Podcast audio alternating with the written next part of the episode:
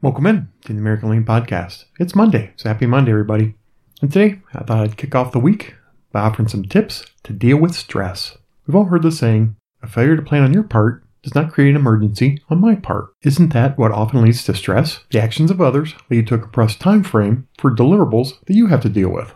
Great project plans help eliminate the situation, but sometimes you must step in and here are some tips to deal with stress. We'll get into them right after the intro. Welcome to the American Lean Podcast, where we cover five topics in five days in about five minutes. The only place in the world where you can get daily lean coaching. Your host is Tom Reed, and he shares his 30 years of experience and covers leadership, culture, entrepreneurship, lean methodologies, Industry 4.0, and interviews special guests on their lean journey. We're glad you're here, so let's go. Welcome in to American Lean Podcast. It's episode 163. So, tip one find the real deadline. No one hands you a plate of stress. A coworker can't hand you stress. Think of how weird that sounds just saying it. How you react to any situation causes perceived stress. What might cause one person stress doesn't even faze another person. How we react to situations is based on our experiences and training. Waiting in the line at DMV might stress some people out. Others might view it as a welcome break. Since stress is often deadline related, when someone dumps a job on your plate and they say they need it by Thursday, and today is Tuesday, I suggest you find out the real deadline. Pick up the phone and call them and ask, When is the day that you will get fired if you don't have this deliverable? Or what is the day that the earth will come to an end when you don't have this deliverable?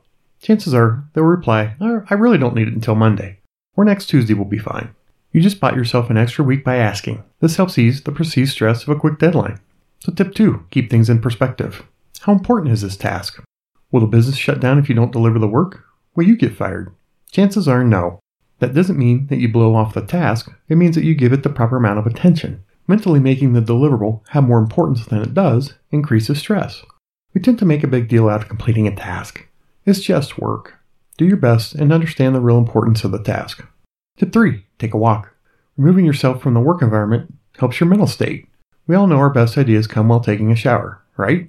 That's because your mind is free to be creative. Getting up and taking a walk does the same thing. It helps you clear your mind so you can focus on the work that needs to be done. And tip four, get organized. In manufacturing, it's called 6S. It's a cleaning and organizing methodology that puts everything in its place. The saying is a place for everything and everything in its place. Do the same thing for your office environment. In the instances when you're under a time crunch, spending half an hour looking for something will increase your stress. Being organized helps eliminate stress in your life. Set your work area up so you can follow the 30 second rule. You can find anything you need to do your job in 30 seconds. If you follow these four tips to deal with stress, I know it will be a thing of the past. So, a quick review. Tip 1 Find the real deadline. Tip 2 Keep things in perspective. Tip 3 Take a walk.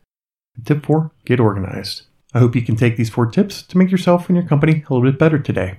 This podcast is for you, so if there are topics you'd like me to cover, or if you'd like to share your company's lean journey, please contact me at tom at americanlean.com. Full show notes can be found at americanlean.com slash blog tips to deal with stress.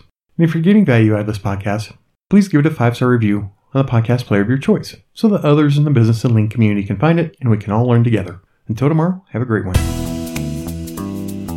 Thank you for joining us today. As always, we are honored to serve you, and we hope that you and your company are getting a little bit better every day. Please subscribe, rate, and review this podcast and share it with others in the lean and business community. If you'd like to turbocharge your lean efforts, please visit us at AmericanLean.com.